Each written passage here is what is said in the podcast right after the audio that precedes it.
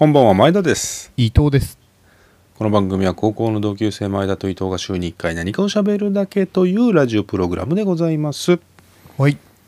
さあさあ6月にね入りまして。おー6月だね。うん。まあ雨の日も続いてますけれどもね。まあ本当。うん。東京は今週末雨なのかな？なんか九州の方がね週中結構大雨降ったとかっていう話もあるみたいですけれども、うんえー世間はあれですか？大坂なおみさん。全仏オあーープン棄権うん。ねあとは日本で言えばね先週ですか？深田恭子。深きょんが適応障害で休養発表なんていうのもねありましたけれ出てたどもねねうん。うん。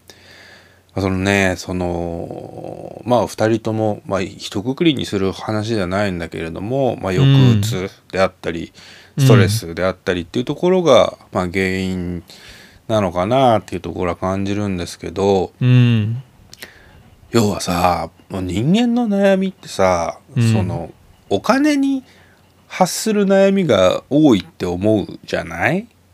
なんかお金がないなとかってこと？そうそうそう。であとはお金がもう100億円あれば大概の悩みなんてなくなるわって思うじゃん。確かにそのお金がそんなにたくさんない立場からするとうんそう思えるよね。そうそうそう大坂なおみってうん。今、女性アスリートで史上最高額なんだって年収、ねなんか全世界66億みたいなの出てたね。そう。66億円。それが、去年の自分の年収40億円っていうのも史上最高でうん。それを塗り替えての史上最高額。だから要するに2年で100億稼いでんのよこの人。いそうだね。うんやだから2年で100億稼いでいたってさやっぱりうん。悩みっていうのは人それぞれなんだろうなと思いましたよね。そうだうねん。いやだって100億使い切れないもんね。いや一生使い切れないでしょだってうん大坂なおみが試合でさあの、うなんかこうイライラした時にラケットを折ってるじゃない？はいはいあんな何本折れるんだって話ですよね ラケット。折り放題じゃないあんなもの、まあそうだね。1本まあい数万円だろうからねラケット。ななんならさ後ろの方にさあのボールボーイみたいなのに、うん。こう手で持たせておいてそれをローキックで折るとかでもいいわけでしょ。ローキック回し蹴折り最後手刀みたいなので「せい!」っつって「よし行こう。すっきりしたから最後みたいなのもできるまあまあレベルの金持ちですよね。ね。いくらでもできるだろうね。うん。でただなんかね年収と幸福度の関係っていうのもなんかネットで見て、まあ、うんおー。聞いたことあるかもしれないけどなんかうん。海外の研究によるとうん。年収によって人間の幸福度が上昇するのってうん。年収800万円までなんだって。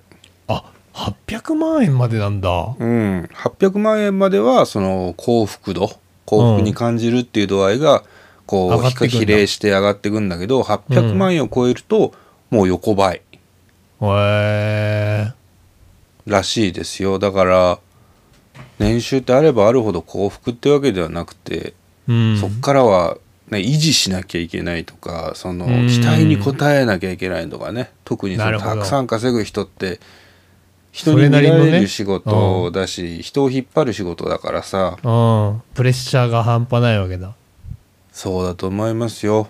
だって大坂さんはそのテニスのプレッシャーもあるだろうけどなんかこの1年2年ぐらいはねあの BLM っていうんですか？ブラック・ライブズ・マター的なののオピニニオンみたいな、ねポジションにもいたりしてなんかテニスコート外の話題にも対応しなきゃいけない。ねそれはもちろんねうん。自分から発信してることだから答えなきゃいけないんだろうっていう人はいるんだろうけどうん。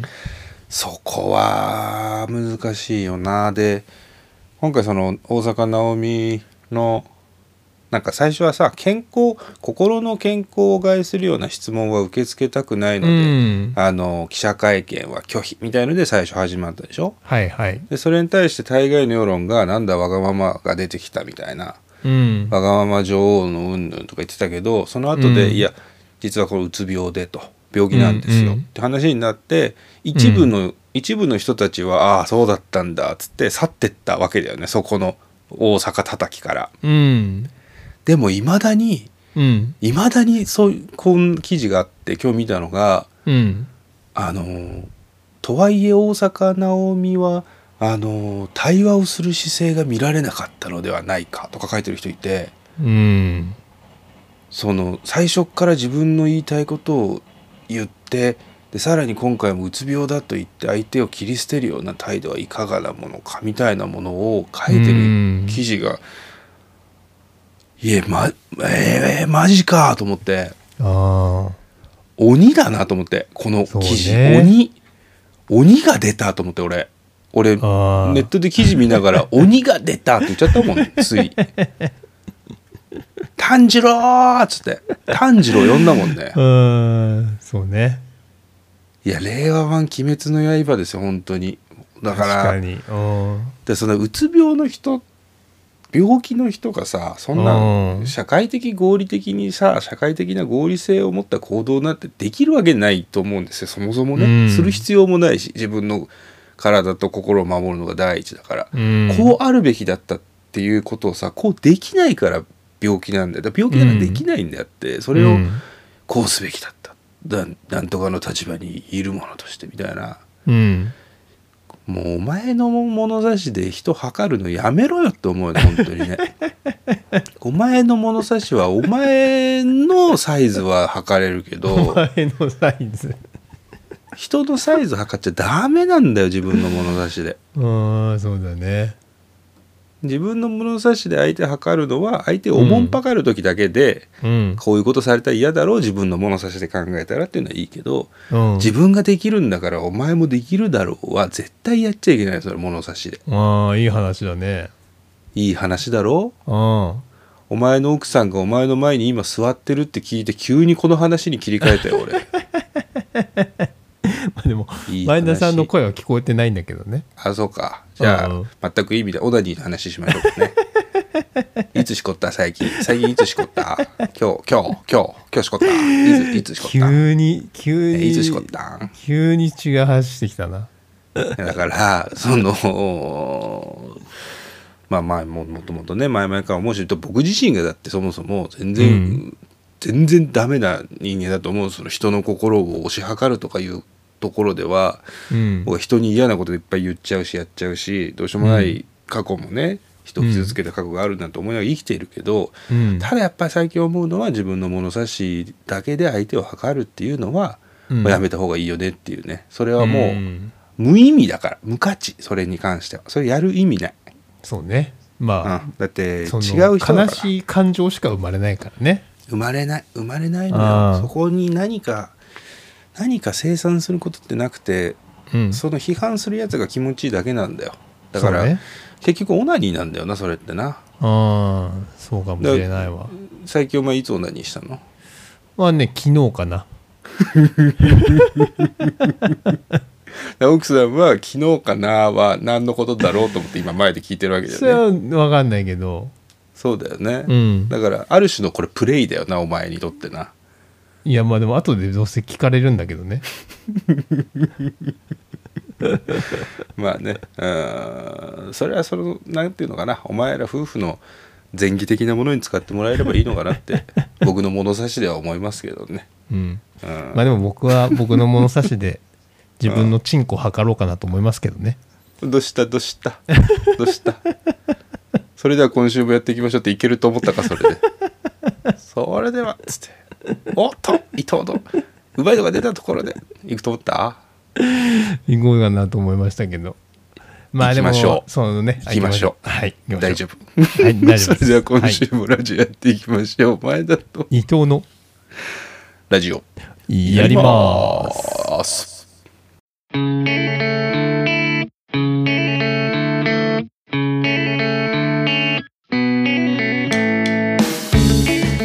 してこんばんは前田です。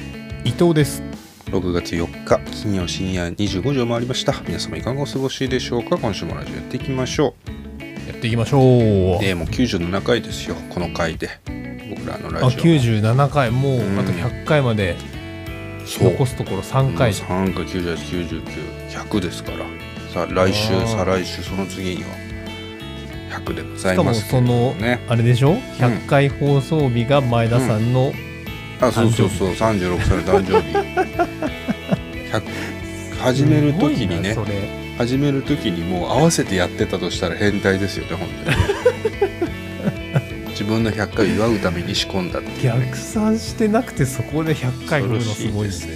ね。まあ、あー。2周年のあたりも君の誕生日に近かったりするからね。なんかそういうところもああそうかそうか、分かんなかったりしますけれどもね。あまあ、今週末というか先週ですか。先週末はまあうん。日本ダービーありまして、えうん。ー競馬仲間とね一緒に Zoom でつながりながらダービー見て、うん。まあ、その後はね毎年恒例の POG のドラフトをねやりましたうけれども。ん。いやもうだからさもう1年で一番楽しい日なわけじゃないですかあの日は。そうだね。控えめに言ってそうだね。控えめに言ってそうだよね。控えめに言ってあー控えめ1に位だよねう。だからもう、2回目に言ってそう、うん、2回言ったの？2回二回言ったの？うん。控えめじゃなかったら何回言ったの？そのう本当に楽しみだしうん、うん、まあそんなにいつもはテンション高くないその競馬仲間のおじさんたちも、ん。やっぱり楽しみなんだろうな、その土曜日日曜日か日曜の朝ドラフトの日ダービーの日の朝もううん。6時40分ぐらいに LINE 送ってきてるやついて「早起き」と思って「早起きこいつ」と思って。どんだけワクワクしちゃってんの。一年で一番早起きしてるだろうねね。絶対そうだろうね。だからもう、うん。なんなら前日もワクワクで寝れないみたいなね。いやそこまであるよねでも本当に。だって僕も前日その翌日ドラフトっていうのをやるんで競馬仲間7人で馬を取り合う行為があるので、うんうん。そのリストみたいなのを最終調整したりして、もう、あん。もうダメだもう1時だから寝なきゃみたいな。ここでたくさんちゃんと寝ないと睡眠時間を確保しないと、明日のドラフトの時の判断力が鈍るからと思いながら。そうねそう。そこまで行くぐらい楽しみなんだよね。本当に大事な仕事の前日よあれは。本当に。でまあまあ9時8時ぐらいだったから僕も8時ぐらいにもう目が覚めてうん。うわ LINE 来てるわと思いながら、まあ、ドキドキして、まあちょっと軽くテレビ見てでその日は12時ぐらいからみんなでやろうと。ダービー見る前にね、前哨戦というかプレーお祝いをお酒飲みながらっていう話があったんで、まあ、僕はそのそういう時には大体スシローをテイクアウトしに行くんですよ。うんうんで11時半ぐらいに家出て12時にスシローを予約してたからそれをまあ受け取ってで帰ってきて、えー食べながら待とうみたいな。でもまあみんなが来るまで食べるのは待とうかなみたいな。ただはいもう暑かったから、もうその日、うん。先週の日曜日喉乾きすぎたんでとりあえずノンアルコールビールをいっぱい飲ませていただいて、うん。うんこうエンジンを温めながらみんながドラフトに入ってくるのを待ちながら。うん。できゅうりをこう斜めに刻んだのとガリをあえてこうちょっと箸休みみたいのを作りながら、うん。で食べて待ってたんだけどその時うに、ん。スシローのメニューで、うん。今手巻きセットってあるの知ってる？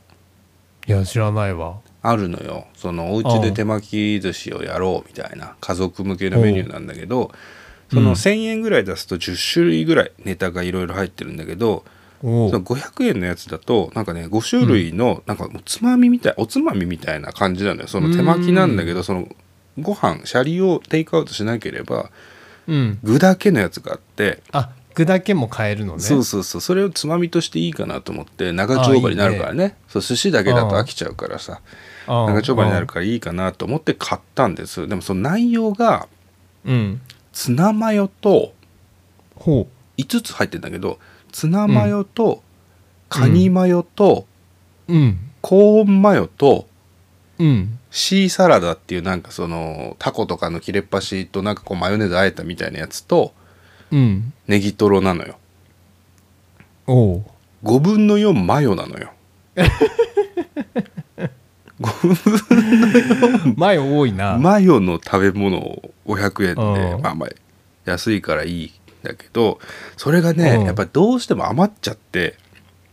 あ進まないんだあんま進まいないのよ。しかもだってうん。いつもだったらお寿司食べながらお酒飲んでがすぐ終わるんだけどもう喋るのに夢中だから楽しくて、ズームで、うんでも寿司サーモンの寿司1貫でもう缶ビール2本ぐらい飲んじゃってるから俺。喋るのに夢中だからさ。全然寿司も減らないし。うん。でまあなんとかまあ8時間ぐらいやってましたかねその後ね。結局ずーっと。まあそうだね。やってたんで8時間9時間。そうね。9時間ぐらいやってたんですよね。で9時間して小に休憩もせずやってたね。全く休憩してないですからね。うんで9時間ぐらいやってなんかいろいろもろもろ終わって小休止。じゃあこの後また少しして集まれる人はまた集まりましょうかみたいな時に、うん。もう完全にそのツナマヨカニマヨコーンマヨがもうほぼ丸のまま残ってたのよ、俺。あその時点でもまだ残ってんだ。そう。しかもネギトロなんてもうカピカピになってるしうんうん。ネギトロがなんかツナ缶みたいな感じになってたよもう。あれ？と思って。誰かすり替えた？みたいなツナ化したんだね。ツナ化してたんだ。よツナ化ツナ化しててうん。これどうしまあ捨てるのも忍びないしなと思って。うん。で、まあ、僕夕飯、まあ、食べてないというよりもこうだらーっと食べてきてうん。ちょっとお腹減ってたんでこれを何とかして、あのこれを具材にして何か作ろうと思ったの。でも酔っ払ってるのもあってラーメン食べたくなって、うん。もうこれラーメンを豆板醤で辛くしてこれうん全部具材ぶち込めば、マヨネーズも多分中和されて、なんとかなるだろうと思ったの。ああで作ってたんだけどああああなんかね全部入れた時にあのーラーメンのスープのうん。とろみ？粘土？が、あのとんでもないドロドロになって。なんかねもうももったりもったりしてスーうん。プだったのになんか汁なしみたいな汁なしみたいな感じになっちゃってて マヨネーズとその魚の感じでうん。おおこれはなかなか強敵だなと思いながらうん。いやこれは大失敗したかもしれないと思いながらまたズームに戻ってみんなと喋りながらあラーメン食べようと思ってそのラーメンをすすったの。うんうんでこれがすごいのがもうこれ多分まずいんだろうなと思いながら食べたの。そしたらうん。すごいよ。うまくもまずくもないっていう。うまくはない。まずくもないんだ。そう。まずくもないっていう。無心で。そうあのー戦闘糧食ってこんな感じなのかなみたいな。あの何？戦闘糧食って。あのーなんかよくわかんない自衛隊とか戦時中に食べるあのレーションっていうレンガみたいな茶色いでっけえ あのカロリーメイトみたいな。でっけえカロリーメイトみたいなやつ。レンガみたいななさそうだうん。ななんでその栄養のためだけに食べるみたいなやつ。うん。もうそれだった。多分ねカロリースーパー高いのよ まあマヨネーズそんだけぶち込んでたらな。カロリースーパー高いんだと思うんですけどうわうまくもなけりゃまずくもないなと思って。うん。日曜日その楽しい楽しいドラフトの締めはそのラーメンでしたね。前田と伊藤のラジオをやります。では皆様からのお便りを募集しております。お便りは前田伊藤ラジオ at gmail.com まで前田と伊藤のラジオやります。まあ俺もちょっとドラフトの話しようかなともちょっと思ってたんだけど、うん。いや今年は前田さん喋んなかったからあれなんだけど、うん。さあまあ劇的な幕切れで、うん。うん。うん。まあちょっとあんま競馬話ばっかしてもしょうがないっちゃしょうがないんだけどまあ十数年やってるけど、俺視点では一番劇的だったかなと思ったぐらい劇的だったのよ。うん。でそれ何かっつうと、うん。とまあその1年間さあのみんな、うん。競馬のその自分が指名した馬の得点を競ってきて最終日を迎えた時点で、今年は俺が、まさ去年ドンケツビリの俺が2位で最終日迎えたんだよね、今今そう年ね。そうそうそうそうそう。ででこれはそうそうなんなら A クラスも何年ぶりだみたいな。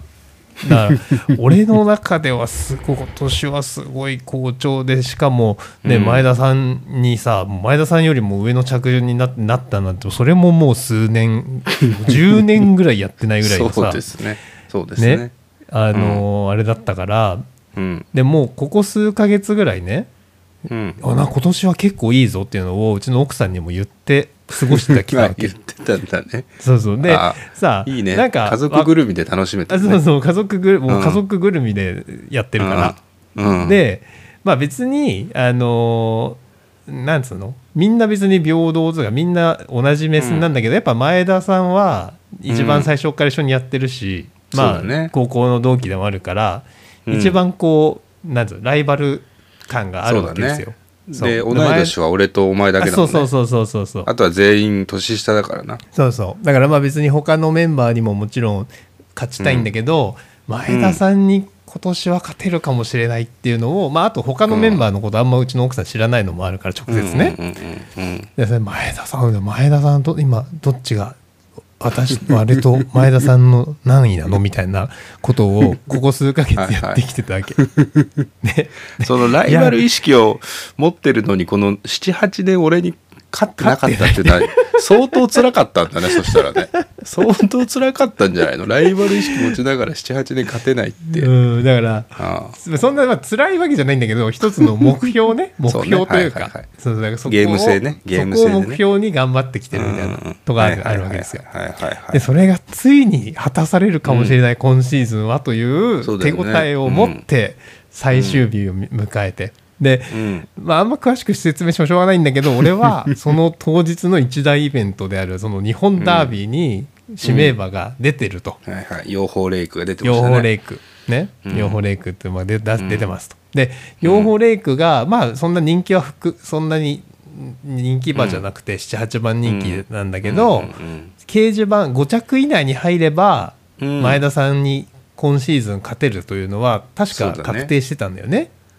その当日の朝の時点で俺と順平がうん1500ポイント差ぐらいなんだよね。そうね。1500ポイント。そうそうそうそう。うん、でダービーの5着に入れば3000ポイントだか2000ポイントだからで前田さんがそのダービーの後にあるこのシーズンの一番最後のレースね。白百合ステークス。っうん。ていうレースに前田さんの指名馬が出ていて。そうそうそう。ただその白百合ステークスの中では、まあ、抜けたダントツ一番人気の馬が出てたと。うん。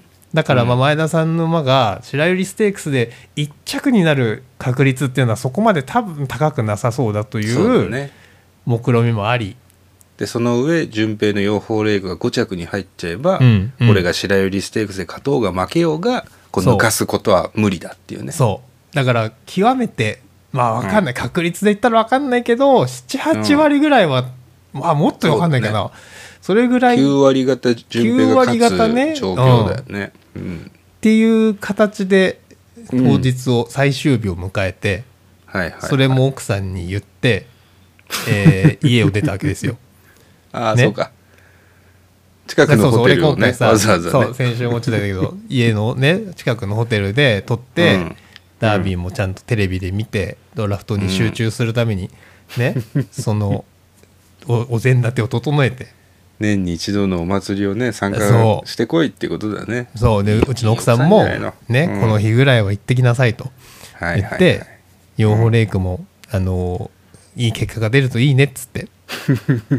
ね、はいはいはいはい。でさすがにその前田さんの馬の名前まではあの、うん。覚えてないし、うんあのそこまではんあの認識しないんだけど養蜂レイクがダービーに出てるということはうん。認識してて、かつあの、うん。いい結果を出せば前田さんに勝ちが決まるっていうことも、うん。えー強く認識してて、俺は家を出たわけ。うん。で、えーまずダービーね。はい。ダービダービー。養蜂レイク、7着、ああ、ね。まあまあ人気通りぐらいは走ってた人気通りぐらい、うん。でえそのダービー終わった直後ぐらいにうん。ね、うん。あの奥さんが俺の LINE が来てて、うん。養蜂レイクのその結果をツイッターで調べてくれたみたいで。でそのツイッターの空気的にうん「察しました」っていう LINE が来て俺に。あどうやらどうやら養蜂レイクはそうそう。賞金加算できなかったのねと。そうそう「察した」っていう LINE が来て。うんああそうなんだ。養蜂負けちゃったんだよねと思っててうん。で本当その数分後その10分15分後10かな。分15分後4時前田さんの、ね。馬が最後に出てる白百合ステークスがあって、うん、うん。これがまさかの一着。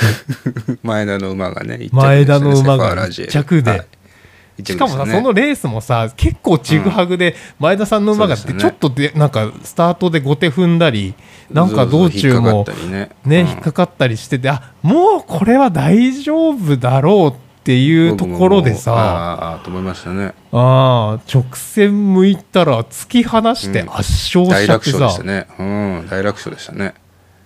そんでだから結果うん。前田さんの差し切りでそうでしたね。500ポイント差差し切り勝ち、僕2位に上がったんですよねね。前田が最終日に2位に上がり、俺はまあ3位。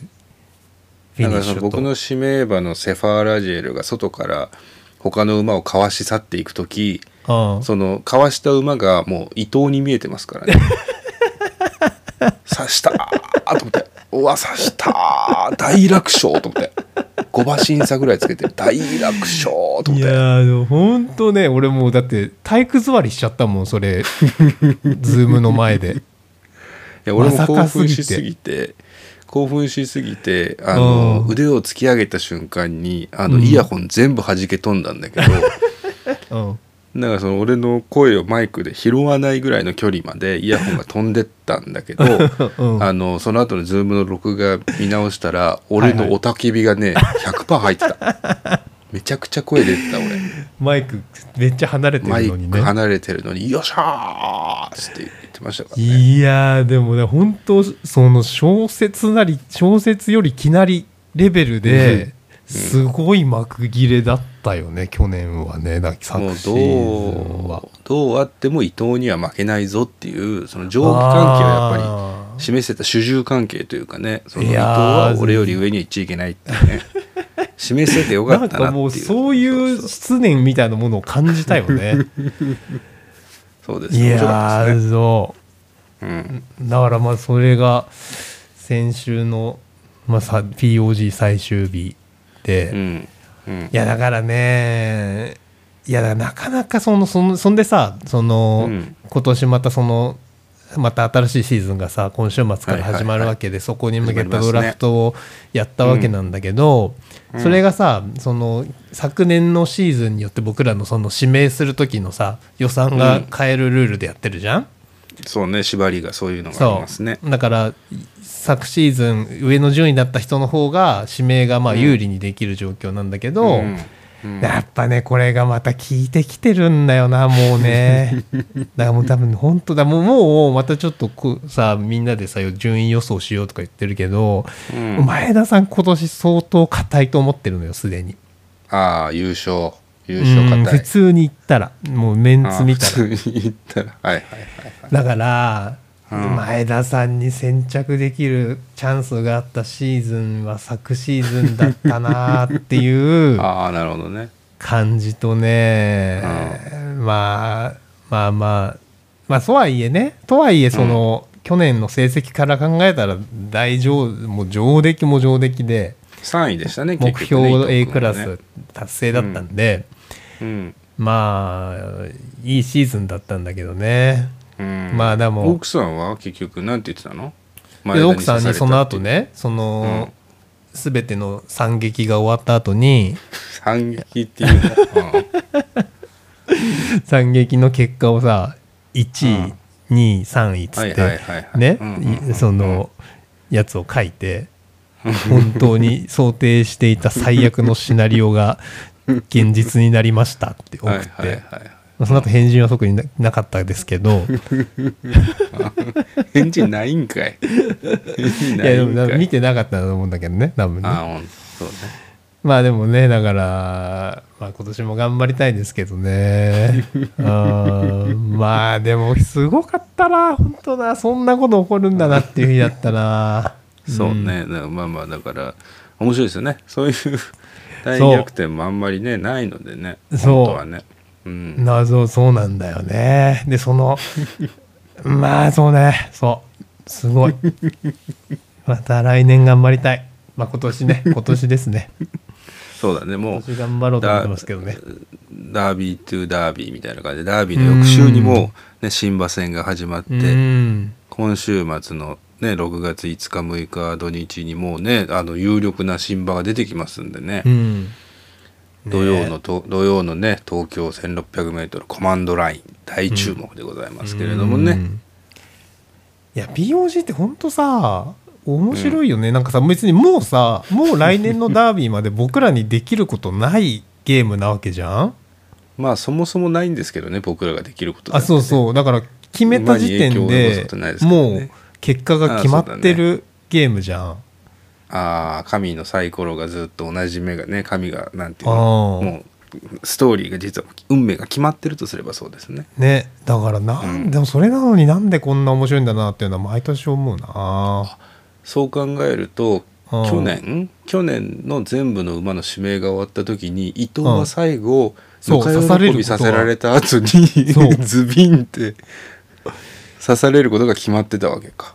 そういうことじゃん、まあ、決まってたっつうかまあその努力しても何も変わらないっていうかね我々が。まあまあそうね。そうだね。だそ面白いんだけどで,、もなんか前、ね。ダービー当日までさ楽しんで見ちゃうんだよね、それをやっぱ調べたり こう。調べても意味ないんだけどね。もうね。そうね。まあでうも、ん。感情がね高ぶってより楽しく見れますからね。そうねいや素晴らしいゲームだと思いますよ。ああ、まあそんな1週間ですね。もうでもなんかちょっと ラドラフト終わって燃え尽き症候群的な週でしたね今週はちょっとなんか。ぼやーっとして。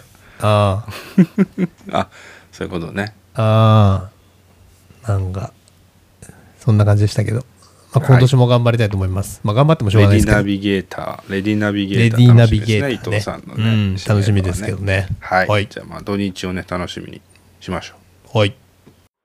前田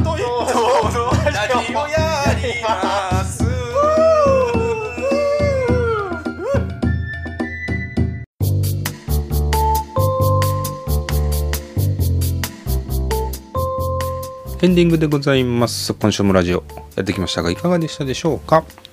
あの前田さんにおすすめしてもらってたプロクオリティカレー。うん。はいはいはい。遅ればせながらなんですけどちょっとちょっと前に買って、あ本当これねうん。ラジオ聞いてる人に言うけど、うん。あのカレーはもうこれでいい もうこれでいいになりまあー確かにもうこれでいい感がすごかったね。した値段と味考えるともうこれでいいかなっていうところですかね。そうだ前田さんがその言ってた通り特にその具材がさ入ってるわけじゃないんだけど、うんカレーソースだよね本当にね。そうカレーソース。うん。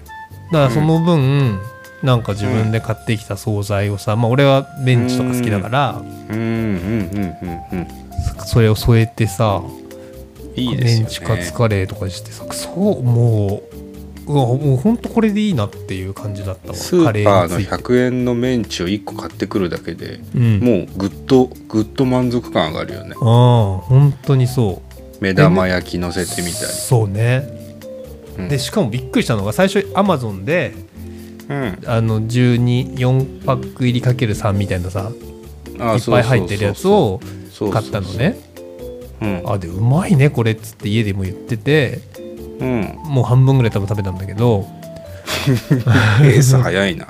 ペース早差し切るじゃんもう。うんこれ差し切られちゃう多分在庫数、食べてんだけど、うん。そしたらその、うん。気になって見てなかったから気づかなかったんだなと思ったんだけど普通にうちの近くのスーパーで売ってて、あそうなんだ。そのプロクオリティカレーの4パック入りかな、多分4パック入りぐらいのやつかな、であ、うん。ここで普通にいやでもねアマゾンと変わんなかったよ。安かったよ、あほんと、うん、1個100円だね1個100円切るるぐらいの値段だったかも、うん。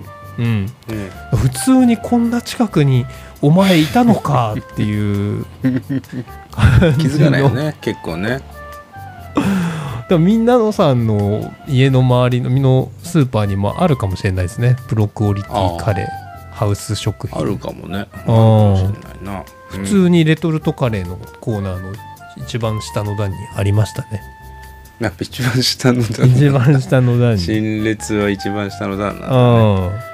まあ、売れ筋なんじゃないですか。安いからねとにかくね。ああいやあれほんとしいやどうなんだろうみんな知ってんのかな。まあアマゾンとかだと高評価たくさんついてるからまあし、うん。知る人は知ってんのかまあでもテレビ CM とかもねやってましたよ一時期。あそうなんだね。うんうんうんうん。うん。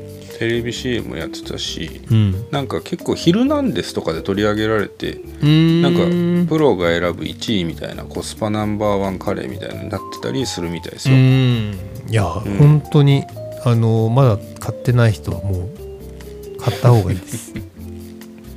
ブロックオリティカレー。そうなんかカレーのね食べ比べ僕好きで、うん。好きでっていうかやってるんですけど、うん。今週末楽天のまたセールあるんでうん。欲しかったカレーをね今欲しいカレーをねあのカゴに入れて待ってますセールを。本当に好きなんだね。まだ探索しきってないんだ。まだ探索しきってないのよ。その誰か他の人になんか喋った時にこういうカレーがあってみたいなの言ったらうん。無印は食べたのかって言われて。あ無印のね。はいはい。はあ確かに無印ってうまいんだよなカレーと思いながら、バターチキンカレーとか有名だよね。うんそうそう。無印ってしかもカレー屋かっていうぐらいカレーの種類めちゃくちゃあるんだよ。あそんなそうなんだ。あるんだ。すごいのカレーの種類が。なんかそこまあそこも勉強しなきゃなと思いながら またね良さそうなの選んでますけどね。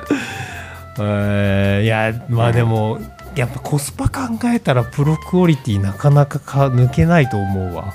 伊藤君コスパ重視だもんねかなりコねスパ重視だね。ううん。んコスパ大事だね。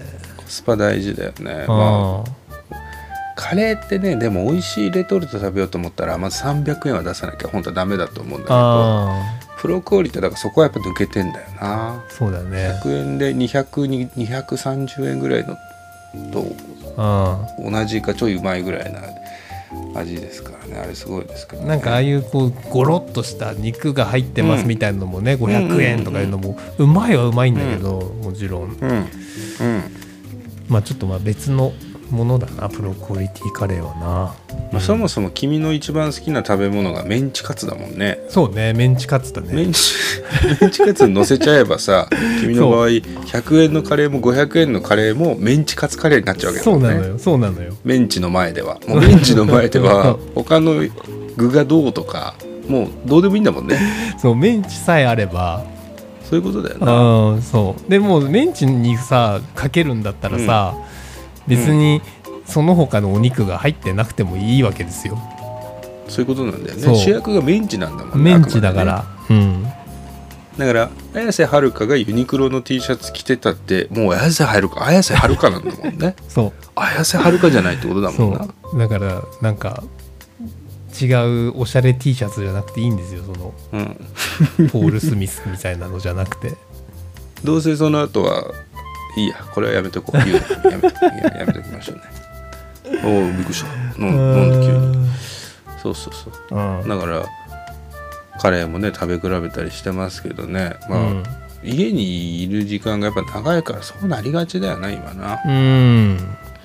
ただなんかね今今週うちの両親がねワクチン接種してきてましたよそういえば。おおタイムリーですね。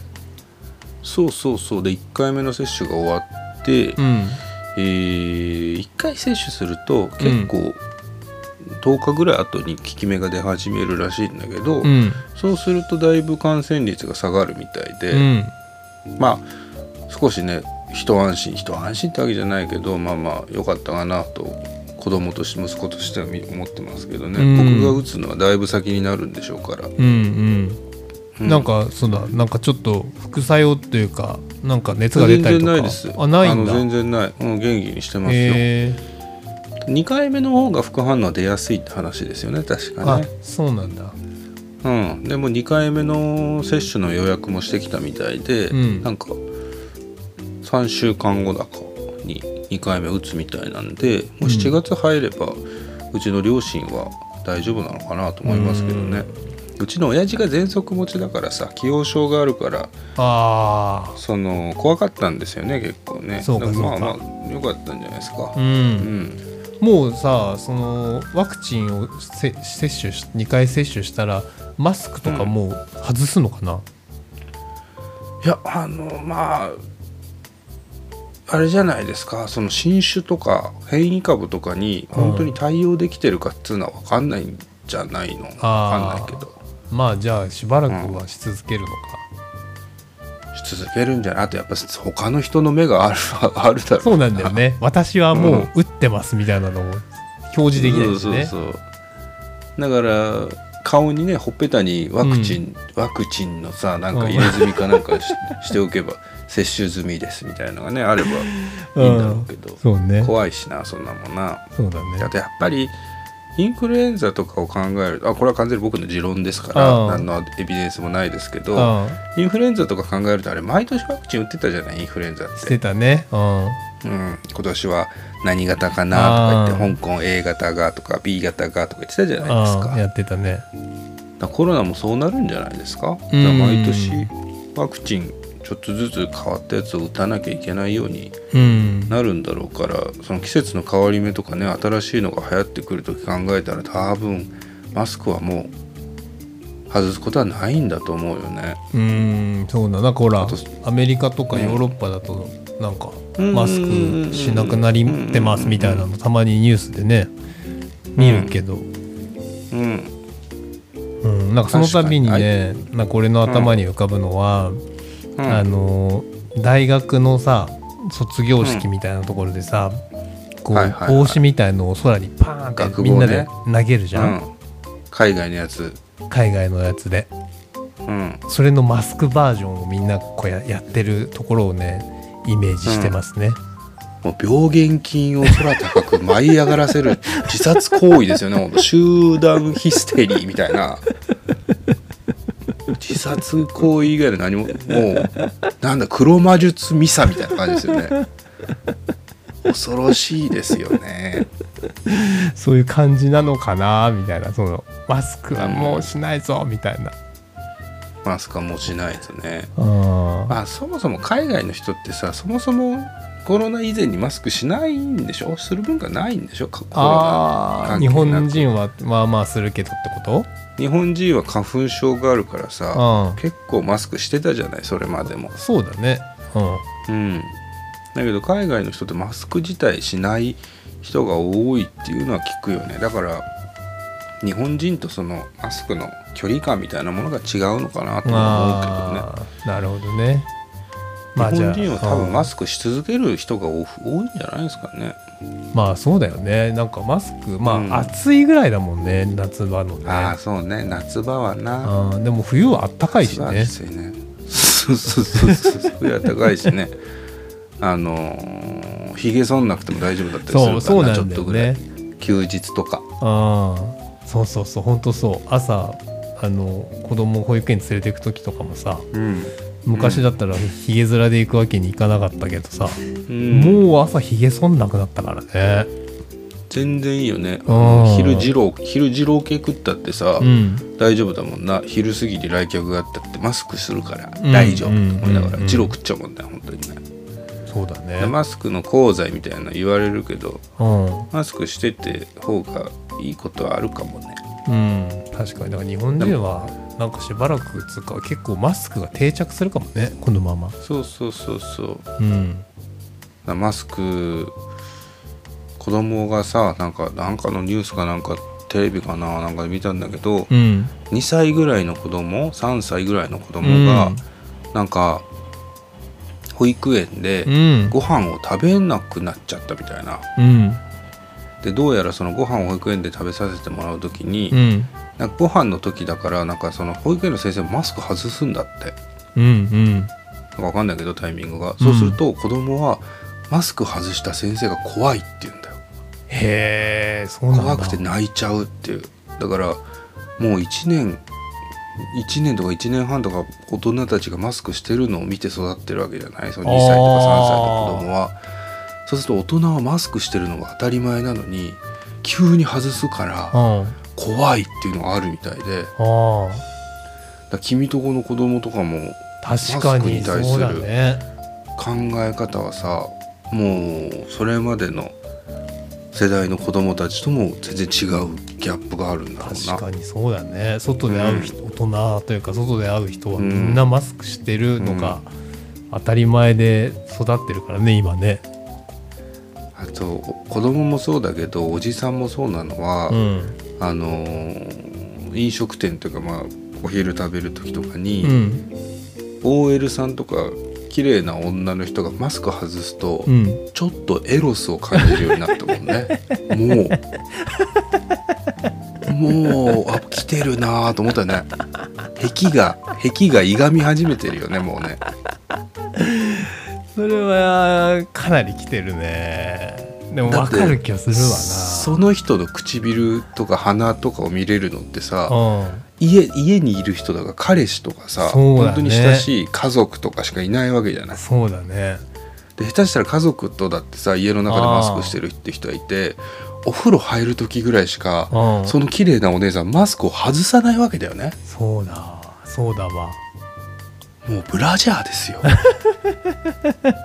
白の白白のブラジャー。純白の。プリーツが入った。もう大丈夫すぎるけどでもそれはなんかうん。日々を楽しくする裏技な気してきたわついに。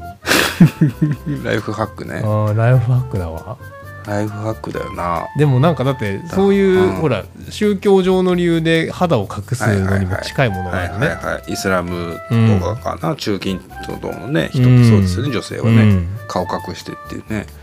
それあるんじゃないですか？そうだわ。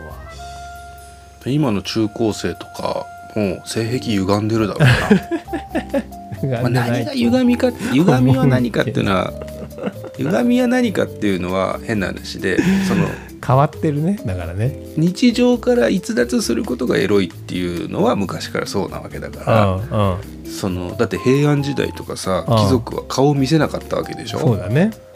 そう。で初めて予売して顔を見せるみたいな。あだから顔を見ること自体がエロいっていう時代もあったわけだよね。言うなればね。そういう時代に突入するかもね、あ唇を見せるという行為がうん。お互いにとってのその特別な行為にね。特別な行為になるんじゃないですか？なんか小説書けそうじゃない？それで。ちょっと行きます？江戸川乱歩的なやつ。推理小説？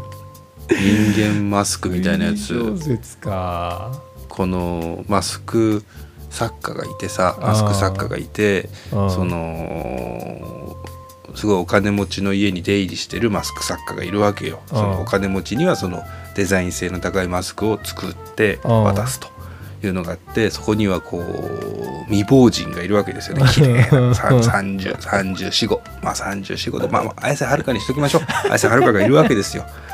でそうすると出入りのマスク作家は、うん。あの奥様今月はこんなマスク作りましたみたいな。あいいわねみたいな感じでこうつけてもらうんだけど、うん。